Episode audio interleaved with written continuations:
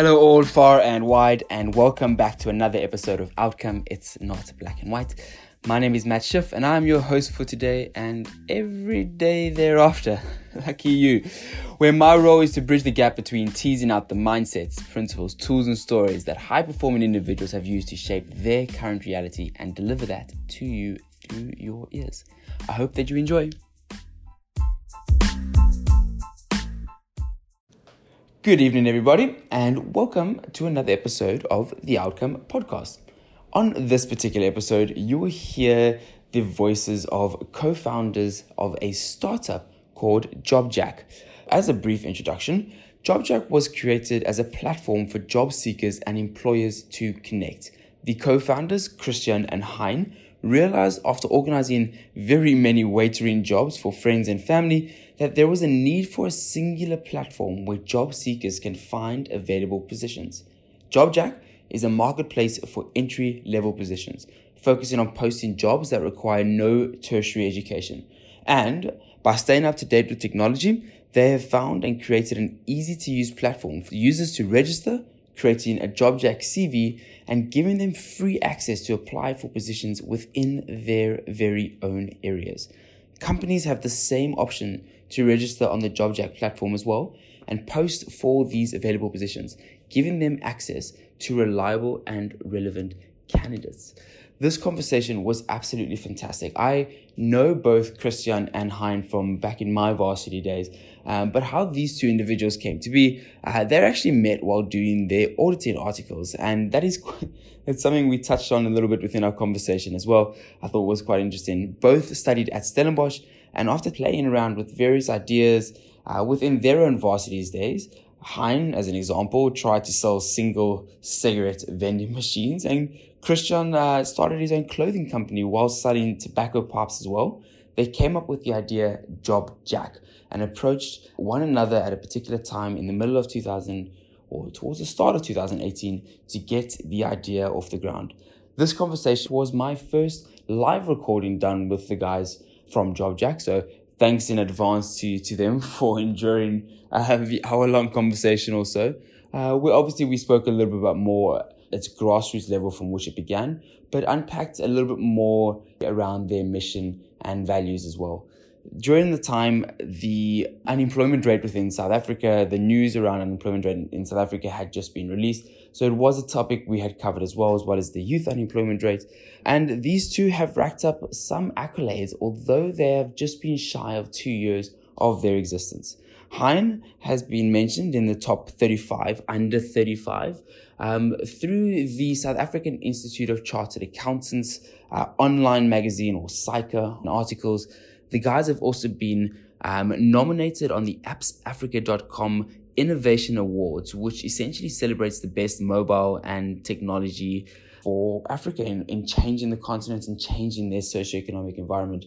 So, from the humble idea of helping out simple friends and family with waitering jobs um, has sort of boomed into quite an exciting platform to really make a tangible difference to those who have struggled to find jobs within the areas uh, within they live.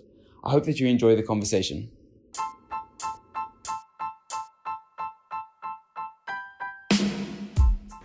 Chris, hi, good morning. Thank you for joining me on the Outcome podcast morning. How's it going, guys? Awesome, man. Uh, it's going great. Thanks so much for having us. It's really cool. Yeah, pleasure. always, always good. We're sitting out here for those that can't see. We're sitting out just off Tyger Valley at the moment. I'm busy recording the next stage of the Outcome podcast with both Chris and Hein from JobJack. Um, you would have heard a bit about them in the introduction, and it's an absolute privilege to be sitting down with you guys. I've got so many questions, so many exciting little touch points to go through, especially with the latest news about unemployment rates and how JobJack came to be, your own personal histories, and we'll sort of flow with it as we go about. Um, definitely the first place I would love to start. Hein, you're due to get married in just less than 30 days, in just a month. Yes. How are you feeling? What's what is going through your mind at this point? I'm prepared. Um, I'm just kidding. I'm very excited. Um, almost everything has been arranged, so the, the stress of getting everything uh, ready for the wedding is, is almost done, and now it's just uh, enjoying the last month and and uh, looking forward to every part of it. Yeah, Hein thinks he's going to enjoy it, but I'm organizing his bachelor's, so uh, he still needs to be humbled a, a little bit. little bit. Yeah. So when when is the bachelor's leave? Oh, uh, that's uh, a surprise. That's a surprise. You know, there's just so many weekends left. I'm sure the nerves are a little bit there, but it sounds um, it sounds very exciting, and uh, congratulations to you and Chris. Congratulations for organizing the. Uh, don't congratulate me yet. Congratulate me yet. Can't wait to see what comes of it. Um, just some exciting news for, for those that are listening. Uh, guys, I want to start right back at the beginning because I remember being at Stellenbosch with the two of you and we didn't necessarily come across each other's paths too often, but Chris, you and I had worked on the uh, SRC or in a variety of sort of leadership platforms within, within Stellenbosch. Um, let's start back there. Can we perhaps maybe uh, use the launchpad as where where did you guys come from? What, how did Stellenbosch come into play? And um, what was university experience like for you guys back then? Um, yeah, from my side, I enjoyed it a lot. Uh, I uh, obviously went to Stellenbosch to study, so that's how Stellenbosch came into my life. Um, and uh, I studied B, B, B accounting or BREC, and uh, in, in order to become a chartered accountant. At the, in my, during my first year, I uh, I wasn't sure that that was the route that I wanted to go because um, I knew that I wanted to be an entrepreneur, but I didn't know, I wasn't 100% sure which route to go. But at the end of the day, I decided to go the, the CA route because the, the thinking was that um, it would prepare me best and give me the most exposure from a, the degree perspective with regards to different businesses, especially during your articles, to prepare me for the next stage of my life, which was entrepreneurship. Mm, okay, interesting. And Chris? Yeah, yeah likewise. Um, so even in high school or just leaving high school, um, I was actually having this inner struggle between going to study um, drama um, and uh, and accounting. Accounting being you know this kind of uh, safe route, and drama being kind of a passion. Um, but I found um, yeah, go. Let's let's go do something that gives us a good base, uh, and from there we can work uh, to to what gives us joy. And uh, and we found that now, uh, but obviously getting there was a process. So we we didn't even meet uh, at varsity. Wow, Uh, okay. Either Hein is, is a year or two older than I am, um, so we just missed each other here and there, um, and then we met uh, in doing our, our audit articles um, after after uh, studies. Yeah. Yeah, I just had cool friends at the varsity. So. No, I had no friends, and uh, and that's why we kind of The perfect integration. yeah. That's brilliant. Uh, in our um, preparation for, for today's discussion, you had written to me in a little note, and I hope you don't mind me saying, but you, you were hustling since conception. Can you, do you care to elaborate a little bit on what that what that means, or perhaps your experience in hustling from birth? Um, yeah, no, I was just negotiating with my mother as to when I'm coming out. No, I'm just kidding. Uh, no, um, I've, I've always um, known I wanted to be an entrepreneur. In the, my younger years, I was leaning towards, I'm going to say engineering, but more like inventing stuff, and that then turned into inventing business ide- ideas and so forth. And it started from school, from selling probably about 1,500 arm bangles in school over a period of a week, um, up until a point where those arm bangles were banned in school because everyone wore them, to, um, to, to tackling lots of different ideas because ideas, um, if you have an open mind and going through life, you encounter a lot of problems, and if you look at those problems with an open mind, usually an idea flows from those problems. So I've got a big bookshelf of ideas, and I always believe that you must bring an idea up until the point where you can make a decision whether you should pursue that idea or not, Yeah. and whether it's a, a- researching the idea for a week or just thinking about it for a day or actually trying something um, to figure out whether this is a good idea or not. Um, and and yeah, so the, there's a from selling honeypots door to door to at the end of the day spending about two years during my varsity years building uh, single cigarette vending machines to JobJack and then many more things in between.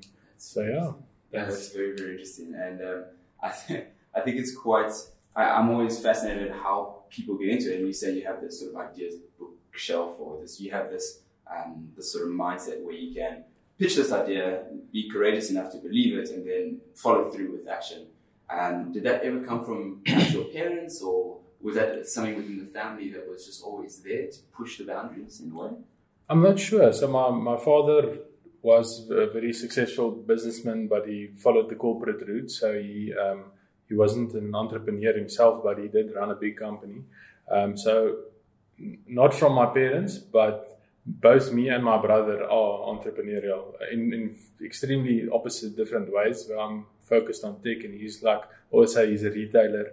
He uh, he likes to work with things he can touch, but uh, but no, I'm not sure where it comes from.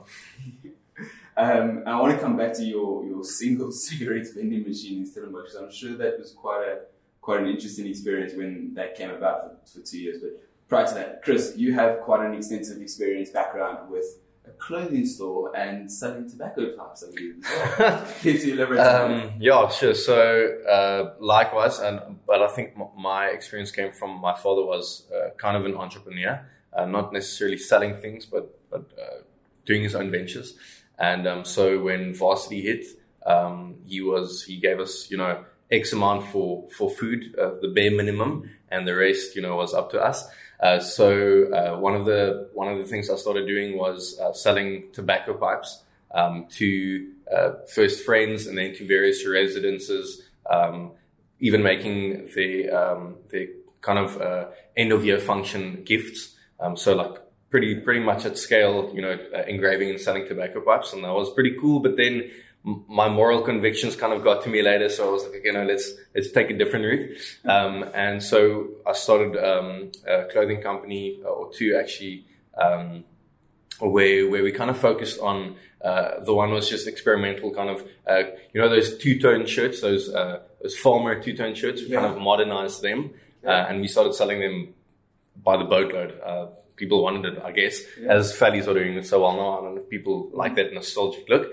Uh, and then moving over to kind of, uh, so we had a, a kind of a, a, a faith-like brand, uh, which we wanted to j- just get out into the market. And, and from that, we started uh, selling to quite a lot of churches, quite a lot of uh, individuals. And then from that, uh, I also started uh, selling uh, or making clothes for entire residences. So, um, I mean, and that's kind of mass orders. Yeah. Um, but that took a lot of time. So I did end up uh, doing my three year course in, in four years uh, with the leadership and involvement in business. Um, but it was totally worth it because I mean, the, the experience you learn there is, is what, you know, gets you through. Um, but yeah, so, and then that ended kind of when, when I started doing my articles because then you have to focus and I had to do my uh, honors uh, part time through through UNISA as well while doing my articles because my father gave me four years and I used my four years. Right. Uh, yeah. It's interesting. I think that uh, I reflect back now to those Eden studies, and it seems like a dream how long ago it was. Firstly, wasn't that long, but it just feels like it was so, so long ago. But also, if I think about the times where I could have sold something or pitched an idea or followed through, I must admit my personality it was invested a lot into sports, Mm. so multi sports. But then it was perhaps the SRC or some sort of leadership committee. But there was never really that like, entrepreneurial um, I don't know, curiosity, and I, that's I guess my upbringing, my personality, and it's it's so fascinating to hear how on the exact same campus during the exact same period, there are people that are doing things because they've got a four year like university span, or they've just been curious by it as well. Um, did any of you have any particular resources that you used when either starting the vending machine, the cigarette vending machine? Was it like a I've seen this before. I want to sort of copy and paste the business model and see if it works, or perhaps the, the starting a business in clothing, selling the clothing. How did you how did you know where to simply begin? What was that first step? Do you, um, Yes, so I, th- I think, well, from from my side, and- and I think myself and I think about these things pretty uh, pretty clearly. And, he explained it earlier: is anyone can have an idea. It's to really take the next step to actually go go look at how to implement that idea. Uh, and I think for both of us, it, it maybe uh, came just a bit more naturally to take that next step into looking. Okay, how are we going to do this? Because a lot of people say, "How did you start it?" And then you're like, "Well, I, I just Googled uh, places to make clothes." Um, and I drew an, a design and I Googled places to help design logos. Right. And the first five uh, contacts, you know, I phoned up and chatted to them. And once I figured, oh, it's, it's actually pretty easy, uh, then I actually just did it. So I think it's, it's literally taking the next step of Googling, uh, or just speaking to one or two people uh, that puts that uh, the possibility just in, into your grasp. Um, Hein, I'm not sure if that resonates with you. Yeah, I think I can give you a little quick practical story of the single cigarette vending machines. I remember in my first year, um, a lot of people in, in, in, in the race were smoking hubbly, and a lot of times at night they would uh, run out of coals or flavor or whatever, and they would want to, you know, send someone to the store, and it was always a big hassle. So walking back from class one day, I thought, oh, a vending machine that sells coals and flavor, and then between that's a good idea, and then between class and the rest, I, I thought it through and realized that's a stupid idea. so, but then out of that flew, but what about um, because at that stage, um, a lot of people were smoking socially. So when they go out, they smoke one or two cigarettes, but um, otherwise they don't smoke. Um, and then I thought, well, out of that idea came this idea. Um, I did, as Christian said, did some research, found that there is such a machine in South Africa. I bought it. Uh, it was a manual machine. It worked maybe 70% of the time. Um, so people were knocking, uh, so I put it up in the res. People were knocking at my door um, constantly because the thing wasn't working. And then that, you know, that was a problem. But I did still did a lot of sales. So there was a, a something that could work, but it wasn't working effectively. So you can't scale it at all. And then I literally taught myself everything necessary to, to build over the next two years that thing via Google, via looking at videos. I designed the PC boards, had them printed, designed the layout of the machine, um, had the parts laser cut and printed. The first prototype I built didn't even fit into like together. It was useless. Um, uh, did program the chips to run the thing. Lots of different, taught myself lots of different skills and able to build that machine or machines at the end of the day. Right. Well, I mean, I love what you guys are saying. At least that's kind of the reason I alluded to the question was I, in preparation for this conversation right now, found a lot of your own personalities quite clearly in how you went about starting whatever venture you may have to what JobJack does now for the individual who's perhaps a job seeker or someone who's looking to get a job and we can we'll touch on JobJack in just a bit. Um, but I, I, do think that it's like it's exceptionally it's it's almost like a golden thread. I don't know if mm. you guys I'm sure you guys have seen it. It's, it's your personalities as well. Um, but before we jump right into what JobJack is and how it is, I want to hear about where the two of you met about JobJack. How did that conversation happen, and how did JobJack, the name, come to be? Oh.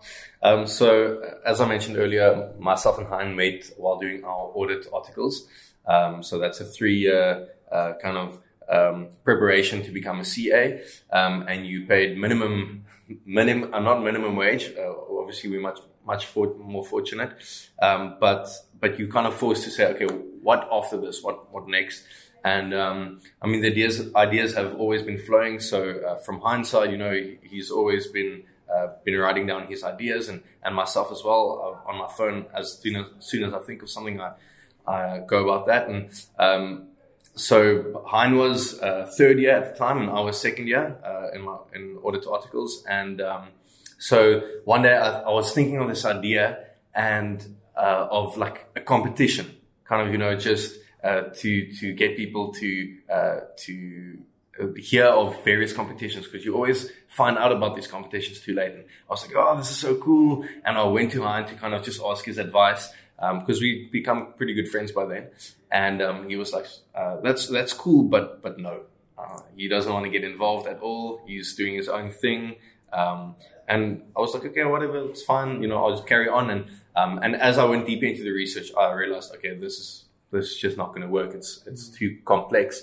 And um, so I went on to the next idea that I've that I've written down, and and that was for um, for something that came across uh, when my mother-in-law uh, she organizes a few events here and there and, and she uh, just a month or two before that she asked me um, if i could organize a few waiters that are still new at varsity uh, to help her out. And i organized a few guys and um, afterwards the, the, payment just came through me and, and a week or two later uh, they started messaging me and their friends started messaging me and their friends' friends started messaging me asking me if i had more of these kind of quick or, or entry level jobs.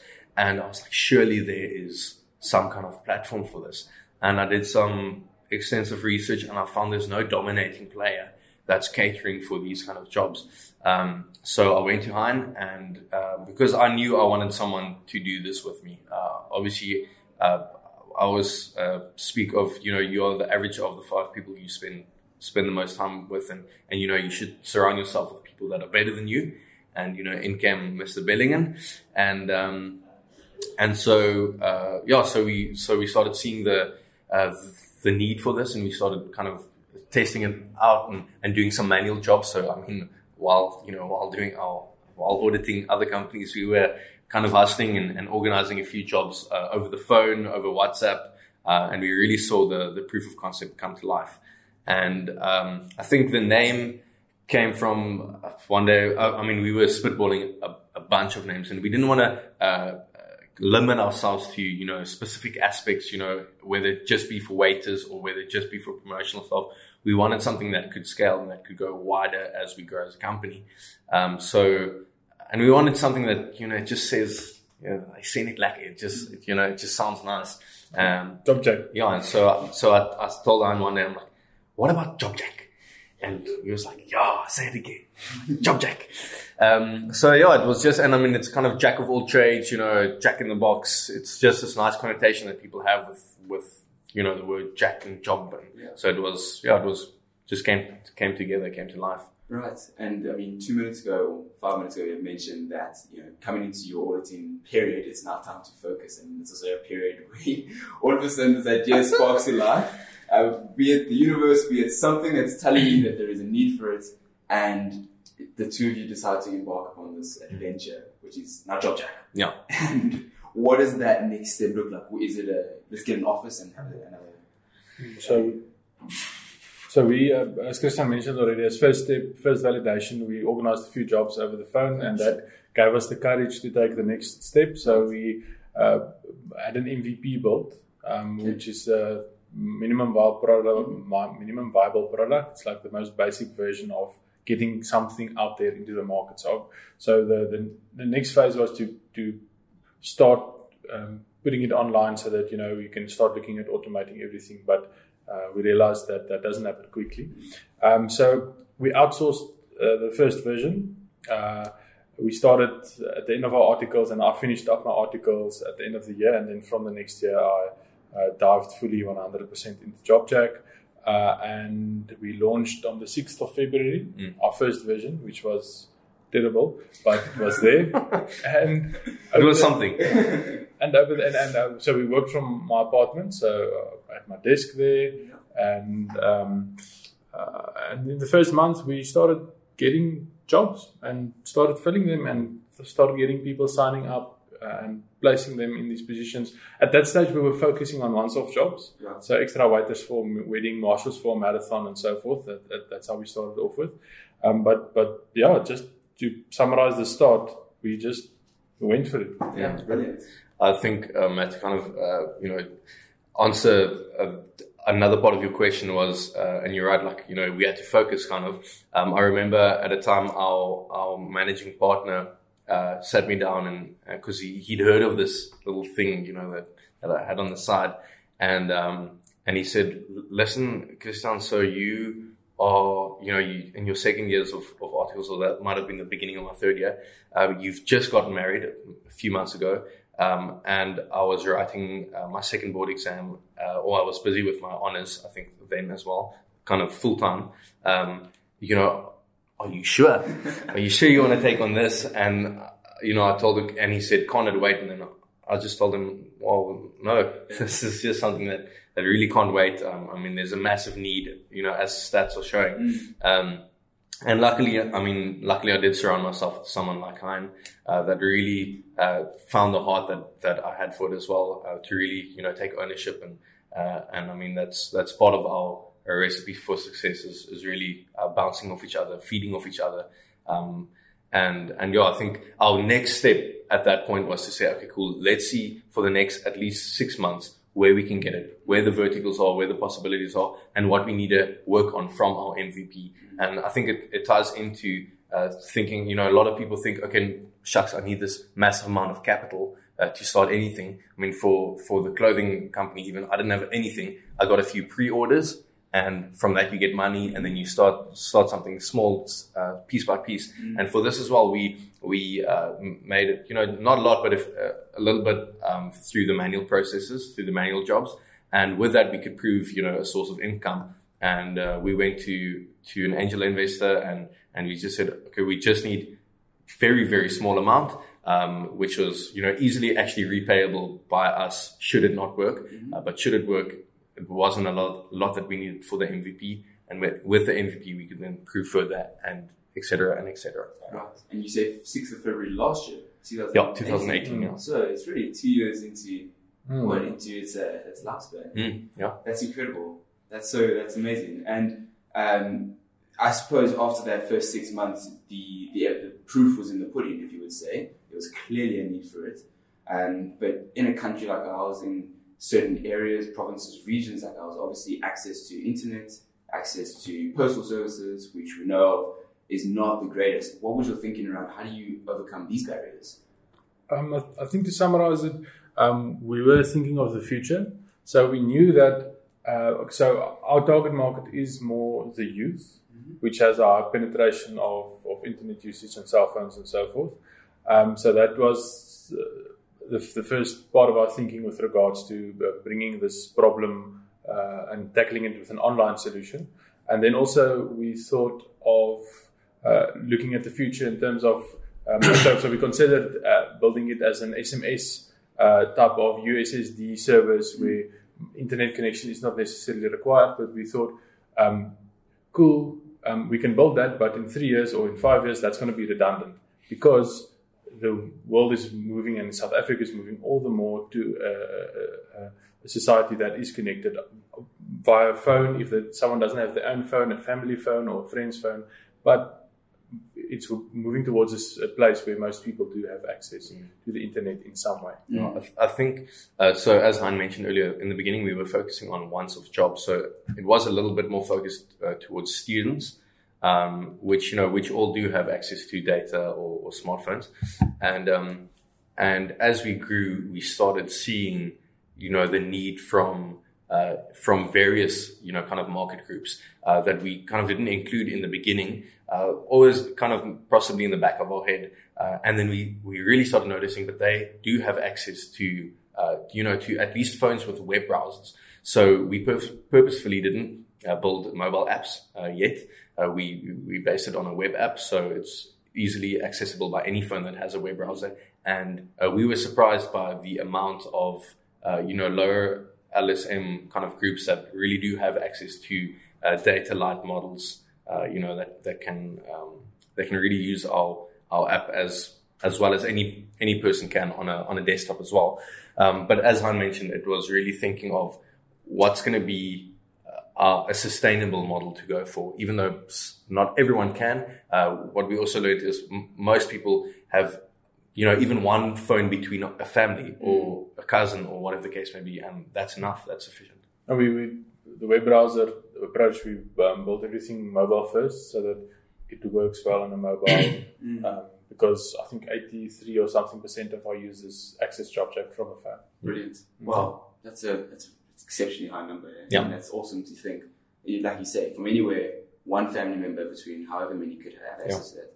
What was your experience with marketing JobJack? Because I mean, one one thing is to to have the platform available. How were people finding you there, and what was the where did you learn to, to do that? Was it also googling market things on It, it, it was, uh, you know, um, amongst others. Uh, but I think uh, so. There's such a need for for our platform, and and I think um, yeah, one of I mean one of the first ways we started marketing was just over Facebook and, and Instagram, your your socials, and um, and that you know it, it caught on pretty quick. But as we kind of pivoted our focus uh, towards more permanent jobs. Um, and to to bit more, you know, of of the uh, lower lower LSM groups, um, that was almost you know mostly word, uh, word of mouth. Uh, it was really you know actually providing people with a job. You get so much you know scams nowadays of people promising jobs or advertising fake jobs. Um, so I think that that helped a lot, and it's you know it's continually helping. Um, but something I mean we started playing around with as well was was Google Ads, um, and I mean honestly that's our our two basic advertising models is Facebook and Google Ads, and at the moment that's sufficient. Um, we we have uh, an incredible um, marketing leader uh, that works with us, um, Carla. She's she's incredible with regards to content and and um, she's she's got a, a, an honors in marketing from Stellenbosch as well. I, actually, I think our whole team uh, comes from Maties. Yeah, all Uh, from if I'm correct, yeah, Really? all ten of us. Uh, Carla was our first hire. Yeah. So, so s- our first hire was someone with a with a marketing degree, which obviously helped our cause. pretty helpful. Um, and and my sister is also in marketing, so we kind of we kind of leached off you know Yeah. uh, other people's uh, knowledge, which is which is you know probably something you can do. But but yeah, because it's such a need, we never really found super difficult to to market our product. Um, but that is something that we're continually working on, and people have told us you know things that we might be taking for granted, we actually just accidentally fell into. Right. So yeah, it's pretty cool. Yeah. Oh, I can add to that. I mean, we, we sometimes do fly drops. We work with community leaders and community centers Mm. just to make sure everyone has an opportunity to apply for, Yeah. for a position. Because you want, if there's a job in, let's say, Philippi, you want the people from Philippi to have the opportunity to apply for that job. What we also um, are are doing now, so with the companies that we work with, when someone uh, comes to apply for, to ask if they have a job, then they refer them to JobJack uh, to apply for the job, which really helps as well. Yeah, even I mean, something we've we've started playing with is uh, every user, not every user, but every user that wants to uh, can sign up as a promoter, uh, and they get a unique promoter code. And for every person, then they can share that on WhatsApp or over their socials. And every person that signs up with their unique sign up code, uh, they get let's say a rand or two in data. Um, so that's something. I mean, we really it was an obvious solution for us. So we started trying it out, and we didn't even think anything of it. And we've heard, wow, you know, that's a pretty cool idea. Um, but I think, yeah, we've really just been blessed with with great ideas to to help. That's fascinating. I mean, you you, you say it's an, it's an obvious idea. It was an obvious idea. That to me is like it's incredible. You're getting word of mouth is so powerful as well, especially if it's going to help a community or a family member as well. That why wouldn't somebody go out and be like, here is JobJack, try it, just see what happens from it, and Yeah. you know, if I get a bit of an incentive from it by getting one rand or two rand with the data here and there, like why not? Mm. That's awesome. Yeah. That's very very cool. And um, having your team with uh, coming in, your sister assisting, Carla helping out with the marketing, um, and sort of treating it, I suppose, trial and error. Were there any particular failures that you had gotten, failures, like quote unquote? Were there any particular difficulties or barriers that you had to pivot from? So, I mean, just a, a, fact of the matter is that the entire team is from Stellenbosch, did you have any uh, difficulty approaching areas like Philippi or approaching certain places around Cape Town or South Africa at large in marketing JobJack? we, Christian and I, we've literally gone into the townships and went from house to house to drop off flyers and speak to um, the people living in some of these areas to get the uh, direct feedback, if I can put it like that. Um, and then we, uh, with the promoters that we've had, that for example went and did fly fly drops in areas that we were not at. Obviously, we're interacting with them, we're getting feedback from them, and what we also do is we uh, do lots of follow ups with um, with our users where we give them a call and we chat to them and uh, just to get that um, uh, feedback from the ground, if I can put it like that, to assist us with making our decisions. Yeah, I- I think something that we really went or go into every day is we know we don't know everything. I mean, we still don't know what we don't know, but we know that you know we do come out of a privileged background, um, and we've really tried to incorporate, um, you know, just the differences in in you know the the cultural kind of backgrounds to really be open to receiving feedback in a way. I mean, the way we've modeled out or built out our, our platform is way different than what we in, initially thought. Just because we built it, uh, you know, or we thought of building it in a way that we would understand it or we would use it,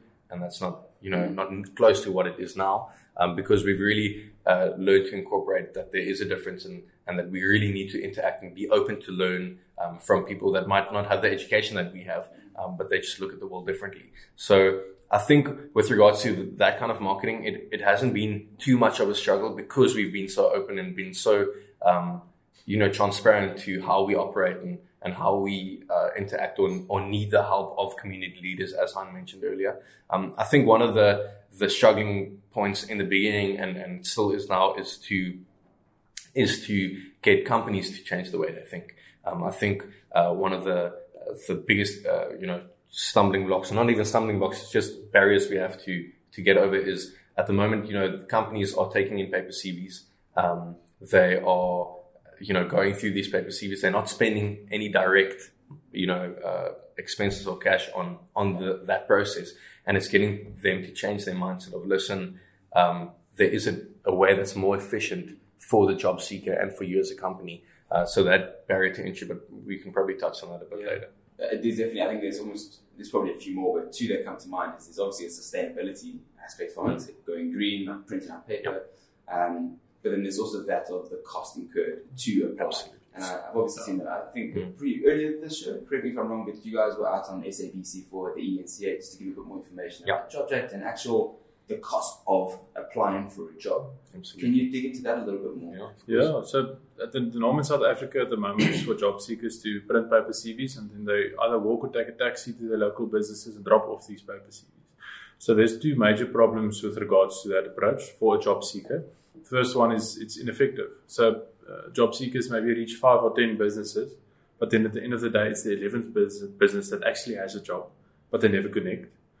And then, secondly, it's very expensive. So, the um, both the Economist and City Press recently released articles where they estimate the average entry-level job seeker spends 550 rand per month on printing and transport and internet costs in search of jobs. Now, if you just take that 550 rand per month times 12 months a year times the 6 million entry-level job seekers in South Africa, that means that they're wasting up more than 40 billion rand per year which these job seekers obviously do not have, Yeah. which means they end up sitting at home not looking for a job because they cannot afford to look for a job.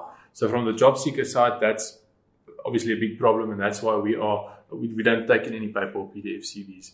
Um, we're trying to uh, take away that cost um, of applying for jobs on the one side, and then on the other side, giving people access to jobs that are actually nearby to where they live, because transport not only with regards to initially getting that job, but the transport cost after you got the job is also a very big problem. A lot of people get a job at the end of the month, the transport cost is more than their salary, and then they leave the job.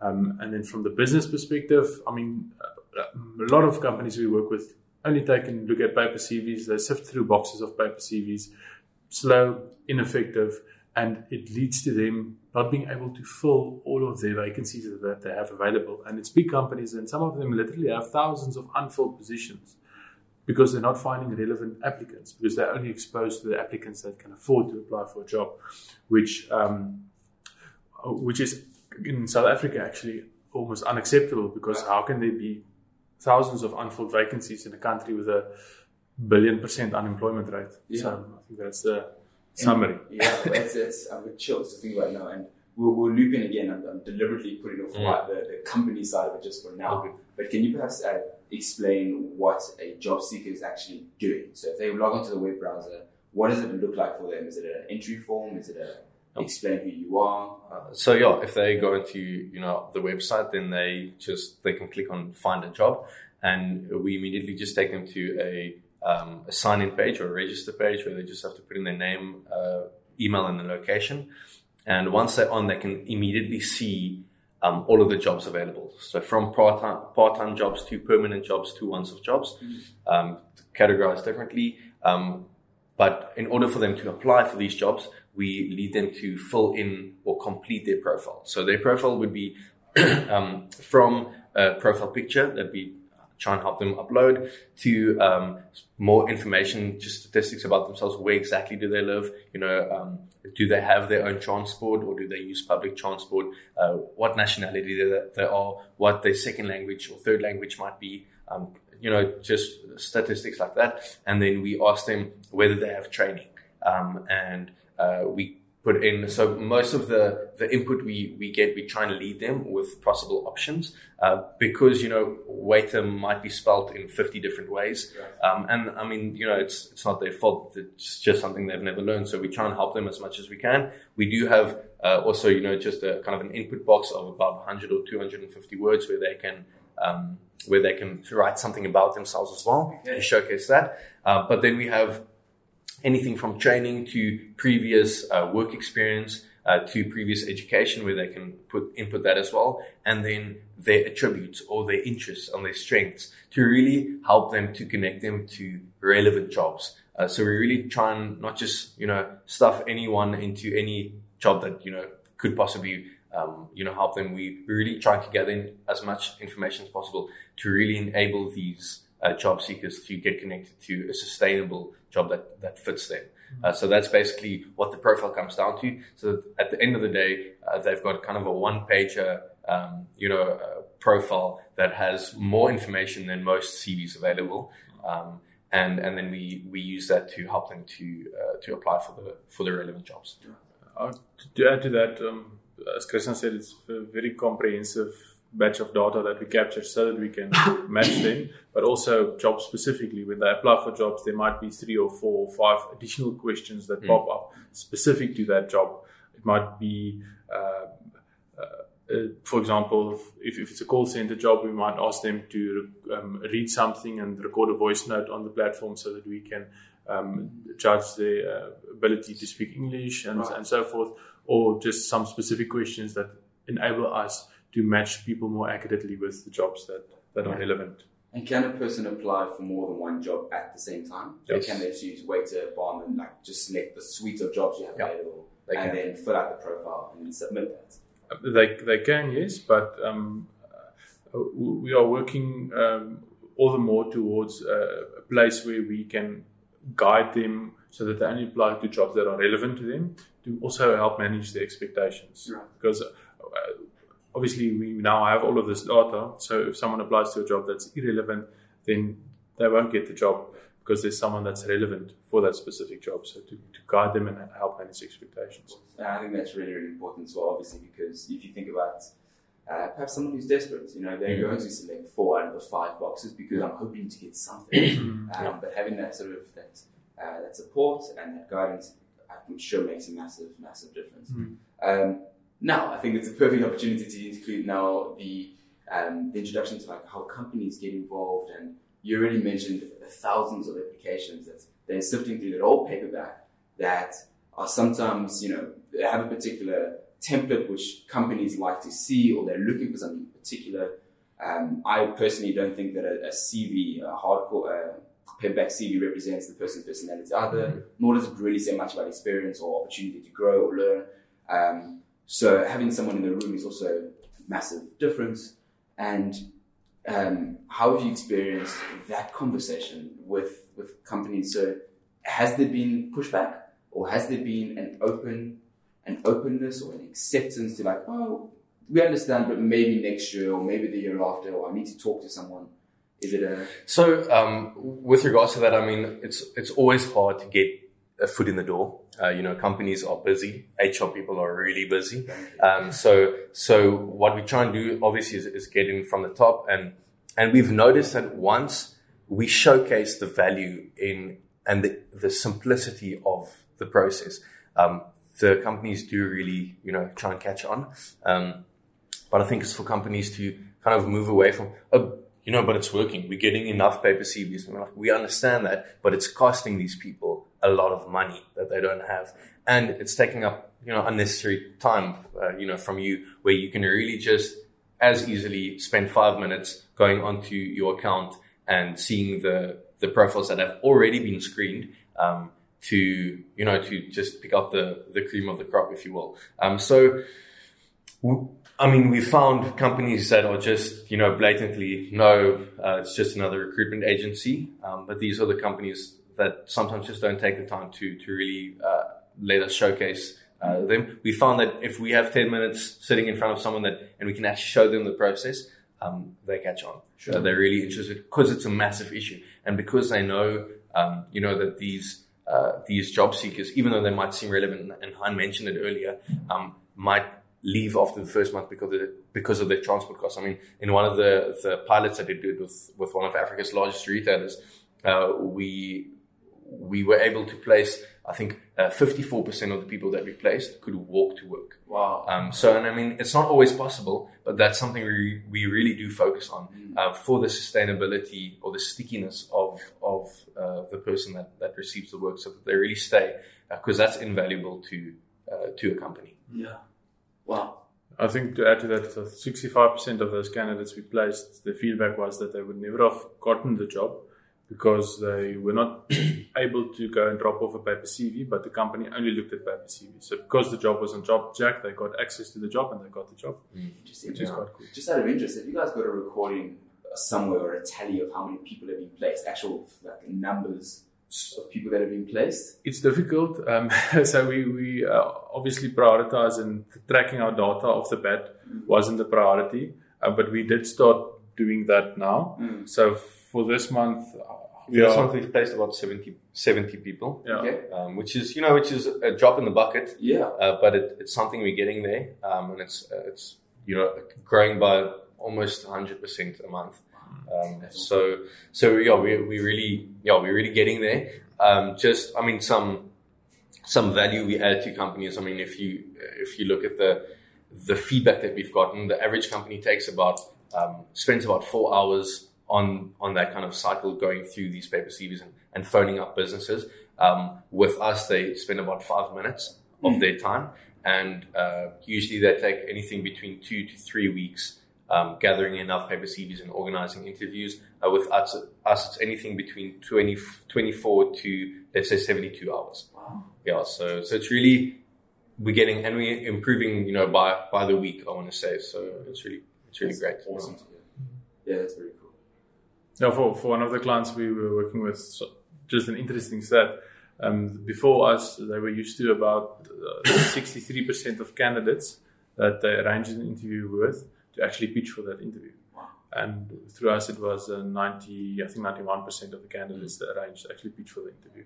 So that's just, there's lots of and the, these little and the stats, candidates that passed the interview before us was, was about forty percent, and after us it was about ninety four percent. That's incredible. So yeah. That's cool. That's awesome. And it's in the stats, as you said. If you're, if you're a stats man or woman and you like to hear those numbers, then that's that's enough to give you chills. Where I'm sitting here just uh, completely with. I mean, chill. It's incredible. Um, what is the average turnaround time? So if someone has to apply via the, the web browser, they submit their profile. It obviously depends on, I suppose, like the industry or the job type.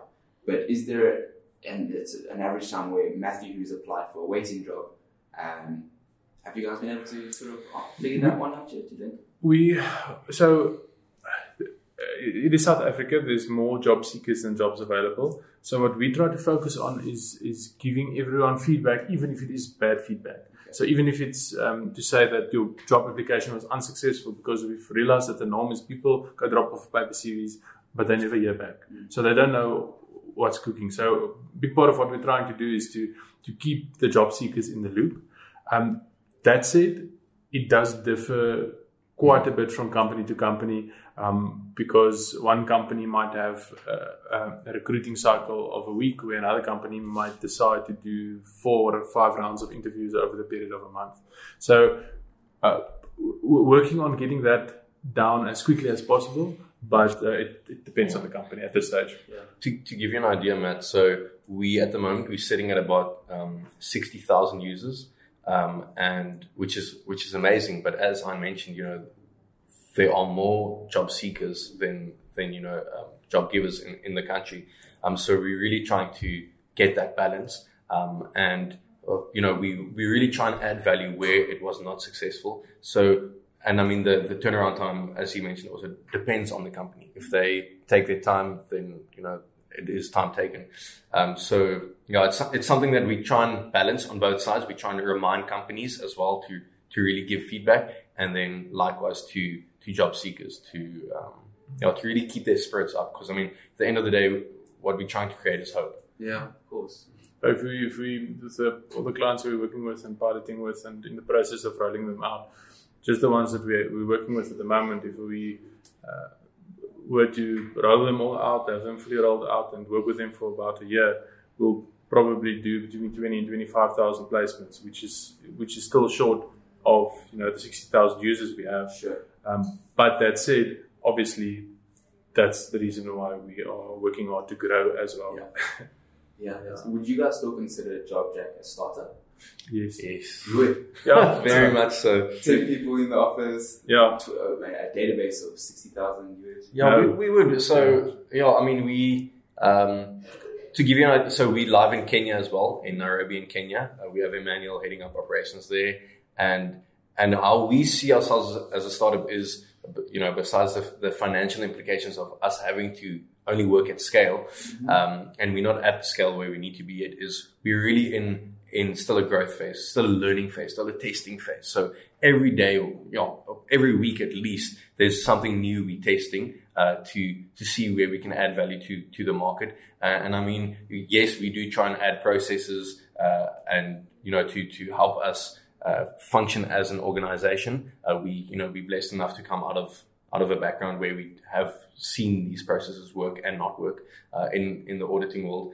Um, so, but but absolutely, I mean, a startup is, you know, I mean, Facebook still sometimes refers to themselves as a startup. So if, if they can, then surely, I mean, we still got some time to to uh, to play with the coin. Yeah. Yeah. Just to give you an idea, I think I looked yesterday. We've got uh, more than sixty projects mapped out uh, that our dev team needs to tackle, and that's going to take you know years probably. Sure. So, um, so there's still a lot of lot that needs to be done. Right, right. And I love the fact that you now mentioned Nairobi, because there was one thing I wanted to, to bring up um, as well is what does the African footprint look like for JobJack? Is it something that you guys are considering? Maybe not in the next two months, but in the next two years. Is there that goal to, to broaden, hypothetically, the horizons into Africa or really try and focus on South Africa first? Um, yeah, so our, our vision, JobJack's vision, is to employ the world, starting right here in Mzansi, the tip of Africa, and uh, um, uh, and, and obviously we first have to figure out South Africa before we can really go flat out into any other country. But the problem definitely exists in, for example, Nairobi in Kenya, and um, I- I- I- earlier this year I actually went to Nairobi to go look and see uh, for myself but also speaking with businessmen in Tanzania, um, in Nigeria, the same problem exists in those countries. Um, but to add to that, um, uh, what we also realized is um, even in first world countries, there's not a dominating player in the entry level job market. there's no there's no one do- dominating it the way that LinkedIn is dominating it. So we, we see a, a gap for that as well. I mean, I mean, now I went to the US last year and. Burger King uh, and Starbucks uh, we're hiring posters in their windows. When you buy fast food from Taco Bell, they literally print on the slip we're hiring. Um, Christian went to um, to Amsterdam last year. Uh, not this year. This year, yeah. This year, uh, the same. Mm. I, I, I actually, yeah, actually just returned from Singapore. The same. Like, Everyone's hiring. Ev- ev- yeah, everyone's and, and and I mean what what yeah what Hein's getting at is is these large companies are not making use of efficient you know te- technological solutions. It's posters in the in the in the windows. So it's something that we we are testing. I mean it's you know we've went to check it out and, and Kenya was this perfect opportunity. We were uh, yeah really blessed with with Emmanuel you know making contact and wanting to get involved. So that's something we're running kind of on the side. He's doing it full time and um, we're really testing out the market to be able to duplicate um, something. Because I mean, you know, Africa is is part of our vision, you know, of employing the world, and and it's something that should be easily duplicated, uh, which we thought, and I mean, we've started proving that, or we've started seeing that uh, with what Emmanuel's been doing. I mean, I think we're sitting at about four thousand users in in Kenya, and Emmanuel's really uh, such a champion. So. Getting there, not the next two months, as you mentioned, but uh, but yeah, as soon as we've we've found you know leeway or uh, yeah some winning recipes in South Africa, uh, then then we'll look at expanding. Yeah. Well, I mean, guys, this is this is freaking awesome. And if we're looking at stats, I mean, just prior to uh, coming here today, the things which I um, common stats which I mentioned, I'm sure you guys are familiar with it as well. But um, private households, transport, and mining have had the, the biggest declines in, in terms of unemployment this year. Um, youth unemployment is at 56.4%, which is massive, Yeah. obviously. Um, the unemployment rate for women is 31.3, for men 27.17. Um, is there a is there a particular way hearing these numbers where you're like, okay, so we're in the place, we're in the space, we're we're a player, uh, and I don't know if this, this question kind of makes sense. So I'm trying to figure it out here as we go as well. But how is it that now you hear these numbers and it's like, cool, well, we need to lower the unemployment rate for women, we need to lower the unemployment rate first and foremost for women, then and then within these particular industries, private households, mining. Do you is it also knocking on mining companies' doors and being like, "Hey guys, we've got a solution for you"? Um, or No, so so it's a super good question. Um, so we do try and focus on you know your your uh, markets that really have been overlooked. So I mean, about uh, I think seventy percent of our users are uh, women. Um, so I mean, that's something we really do try and concentrate on, and we've noticed that companies have also really started stepping up with regards to that. Uh, I mean, these stats are something we do mention to companies, and um, but to answer your second question with regards to industries, so I mean, we, we are open to you know to to entry level jobs that that you know companies uh, you know have vacancies for. But at the moment, we've kind of started looking. Okay, cool. We we uh, targeting retailers at the moment, uh, figure figuring out their processes and then kind of dominating them. Then move on to the next industries. Um, we haven't uh, you know specifically excluded or uh, not you know um, not focused on various industries such as mining or so. Uh, but for now, I mean, we are only you know we are only a small team, so uh, we do only have the infrastructure to take on so much and we've r- decided rather to take on it in a sustainable way than just opening up ourselves for every every person to come in, every industry to come in, and then losing grip of uh, you know of the entire spectrum. Um, so we, I mean, as we're sitting here, me and Anna are itching to take on every industry that there is to really help eradicate this massive problem we have, um, because we know we have the capability, but we do know what we don't know sometimes. So we've surrounded ourselves with really cool strategic uh, mentors and, and people to help us stay focused uh, on aspect per aspect. And in that way, we've noticed that we dominating, moving on, dominating, moving on. So you know, it's really cool. I think to add to that, practically with regards to the 29.1% unemployment rate.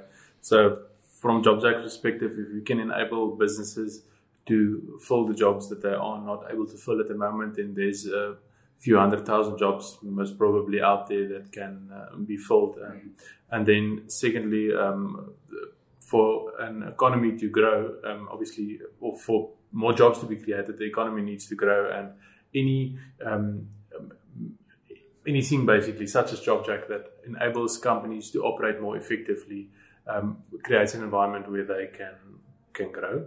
And then lastly, um, the, the uh, my viewpoint is that the most important part of a company is the people that work for the company. And if you are able to get the right people in the right companies, then that would also enable the companies to grow and then hopefully employ more people. So, uh, not not a direct, or apart from filling unfilled jobs uh, that are just remaining unfilled, not a direct impact, but uh, an impact in a way. It's really grassroots. I love that completely. And obviously, they can change the company culture because they've got the quality now and they can focus on the obviously onboarding for anyone is quite expensive as it is. They mm. want to make sure they're not wasting time, nor money, or resources, uh, and making sure they have those right candidates come through. I think is, is crucial, and mm. it's so great to hear like at, at, like where it's coming from and the mission and the, the, message behind it. I think is it's really powerful. It's really really powerful. Um, you touched on it briefly now, but sort of segueing into the next question was um, have you had any opportunity for partnerships? Has anyone reached out and said, I love what you guys are doing? Uh, let us get involved either financially or either marketing you guys? Or have you had the experience of that yet? Yeah, so I think something that we're excited about that we're actually working on from a tech perspective is the ability to allow um, organizations that help with getting people job ready and that help with training um, uh, people um, to integrate with JobJack. So, okay. Um, what there's hundreds of organizations out there that focus on helping people uh, to you know just get job ready to to know that you know uh, when you're working with a client look them in the eye the, the bare the bare basics and then there's people that dive in deep and spend uh, f- find people that are really struggling and spend a year or two or three with them to really um, g- get them employable. That sounds terrible but that is the reality in South Africa. Um, and to then um, connect with those institutions, allow job seekers to sign onto JobJack, to say, I've been through this course at this in- institution. Um, and the institution can then say, yes, this is true. They get a badge, and that uh, uh, um, relationship or the, the fact that they then went through that training increases the probability of actually getting a job because jobs uh, companies will realize, cool, these job seekers have this and this and this training that we never knew in the past, and they are maybe better for the specific position. Yeah. Yeah, for sure. And uh, the fact that you just brought up that that um, the tech side of it as well. I've, seen, and obviously, you posted a couple of days ago. I think it was on your own LinkedIn, JobJack LinkedIn, how appsafrica.com. Um, you guys have been part of the uh, you're a finalist for disruptive innovation um, for the disruptive innovation category. How does it make you feel? Is that a I mean, it's a whole different space, perhaps that wasn't even on your radar a year and a half ago, and now it's like you're disrupting tech space you know, an app space in Africa, and you're a finalist. How does that make you feel? No, it's, no, it's great. It's it's a great validation. Obviously, it's. I mean, it is really cool, and we're super, you know, thankful and blessed for you know for being nominated. Uh, but at the end of the day, we need to deliver results. We have a mission to get, you know, to employ the world. Um, so that's just showing that, that people are seeing the value that we're adding. And I mean, that's great. That just helps motivate us to say, okay, even though we're not there yet, uh, we, you know, taking it uh, bit by bit. So yeah, it's cool. It's a nice motivator. Yeah, it motivates the team as well. Yeah. which is always good.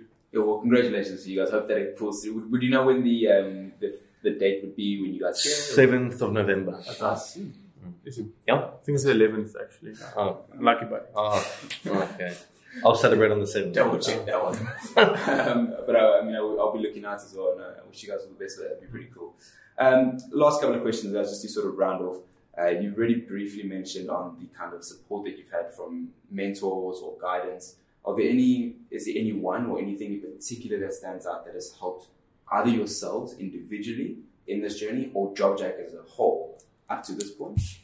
I think, yeah, so we were um, recently part of an accelerator called uh, Trigger Ventures. Um, and I mean, that changed our whole point of, of view of business, uh, our life personally as well. I Um, say our lives. Yeah, definitely our lives. Um, but yeah, explain- why? Yeah, of course, yeah. So, so Trigger Ventures is, uh, yeah, it's basically an accelerator. They, they recently also launched the uh, academy, which is for, uh, for younger, for youth entrepreneurs. Uh, but so basically, uh, they, each year they, they select uh, 12 ventures, um, and, and they go through a six month process of, and it, it is a, a for, for myself and Hein, uh, you know, our, our base is our, our faith.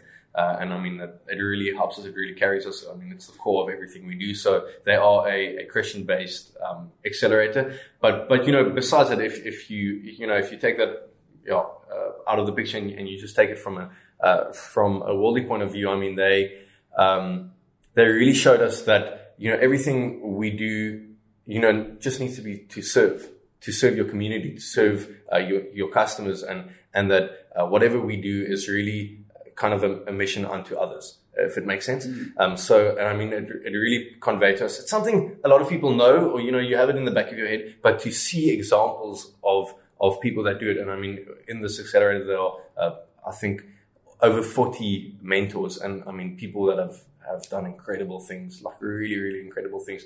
To to be able to see how they've actually stepped into action of either giving parts of their companies away, either you know, really putting out hours of their of their busy day to really go serve the most insignificant, if you know, if you will, uh, person, really showed us the value in putting yourself, you know, uh, last and and your customer, your client, uh, any person really uh, before you, and really, really every day aiming to to make their lives better. And I think that's something we've tried to portray to our team and to each customer we serve, whether it, it be a business or a job seeker. Yeah, awesome. And uh, excuse the, uh, I suppose, the naivety around this question, but is Trigger something that you just apply for online? Uh, yeah, so it is, it is actually. It is actually they, they do have uh, a few uh, information sessions throughout the year. So I mean, you, you can check out the the uh, website as well. Uh, I'll, I'll send it to you, and um, and the, I mean, you can go to the, the the info sessions, or you can just you can make contact with them. They're really such incredible people, uh, great team, and and yes, then it is actually just something you can apply for online, uh, and then you'll go through interview, um, you know, uh, rounds and and they'll determine if your company is ready for for this accelerator uh, or not. Yeah.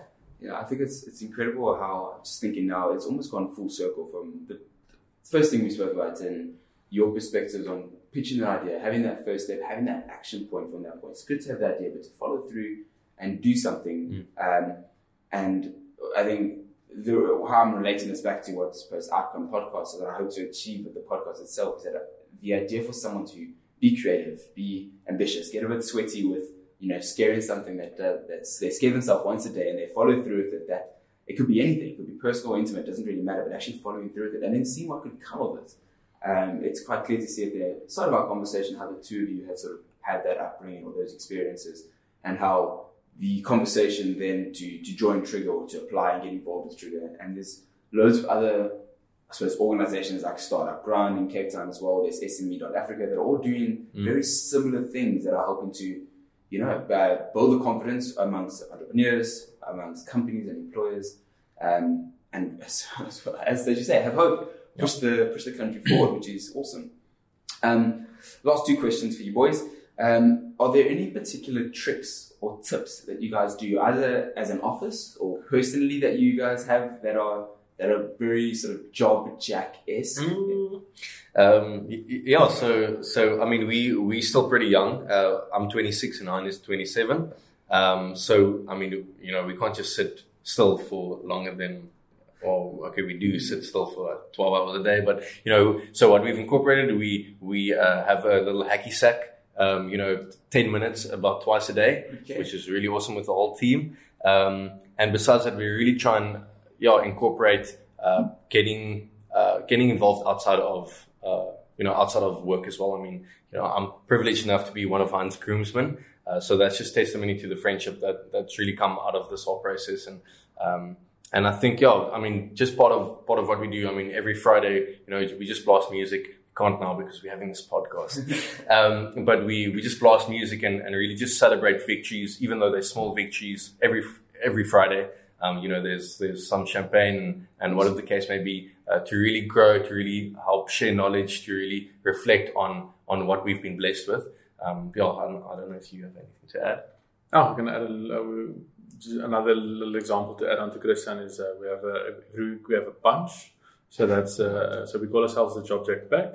Okay. So it's the pack lunch. So once a week we sit together and eat, and we Cool. usually play some game or something. So just you know little things to to keep uh, the relationship and the team healthy and, and, keep everyone motivated. And then I think something that I can add, which we actually uh, learned, it's very very basic, but we learned from one of the mentors at Trigger, is and, and it's personal. Um, uh, he basically, a long story short, it's his advice for uh, someone that's really you know successful to overachieve and to be able to stand out among a pack of people that are really you know achievers, if I can put it like that. So uh, let's I want to beat Christian at life, then then this is what his advice is. So he said that um, you must uh, sleep enough.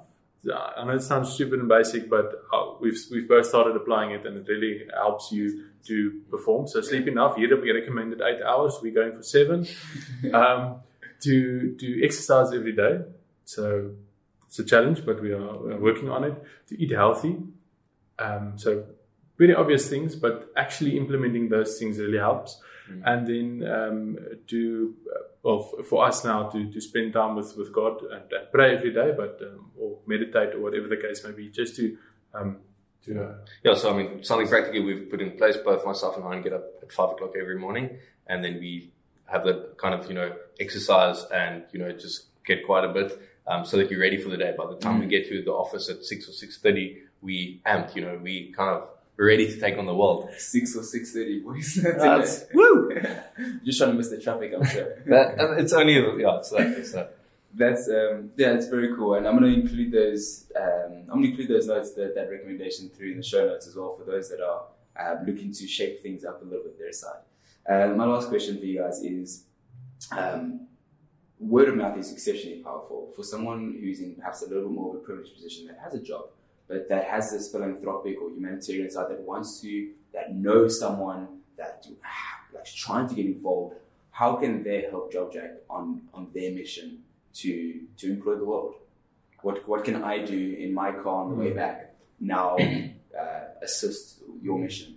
Um, I think um, where uh, the, the the biggest not problem, but the, the, the biggest thing that JobJack needs at the moment is more companies and more jobs because we've these users and they are fantastic users. We just need to get them into jobs. So if you're working at a company and your company employs entry level staff, which is almost any company out there, um, then get in contact with us and we'll drive through, come see you, and see whether we'll be able to assist you, which is almost always yes. um, so I think that's the Yeah, yeah. I think between between that, you know, intros just to uh, to any any of those job possibilities, we we really just there to add value. Um, so we'll see if we can add value. Then to if you know of someone looking for an entry level job, so this is any job not requiring qualification, to refer them to our website. Um, and and yeah, just I mean we we always open to you know receiving advice, giving advice. We we here to learn. We here to uh, solve a problem that's on everyone's heart. So um, yeah, Yeah, brilliant. And obviously, the website for those that haven't yet checked out is just simple jobjack.co.za. I'll include all of this in the show notes as well. Uh, are there any other ways that people can get in touch with you? Um, everything's on the website. or Yeah, on the website? Everything's on the website. Perfect. Well, all of that will be up there, um, so you guys can have a look at it. There will obviously be a, a few of the cool points which Hein had mentioned now about shaping up uh, or starting your somewhat morning routine and making sure that you're, breed, uh, you're bred for success. Um, and I'll include uh, a good summary of what we had discussed today. But James, I want to thank you for your time this morning. Um, it was awesome to dig a little bit deeper into the why behind JobJack, how you're actually making that difference, and hearing the numbers. I think is is really really important, and it's in, uh, it's chilling to hear. But to know that there is people out there that are sort of moving the needle forward, I, I think is is awesome. So I want to thank you both for for joining me. Thanks so much, Matt. What a privilege and a blessing to to have this chat with you. Thanks, Matt. Thanks, guys.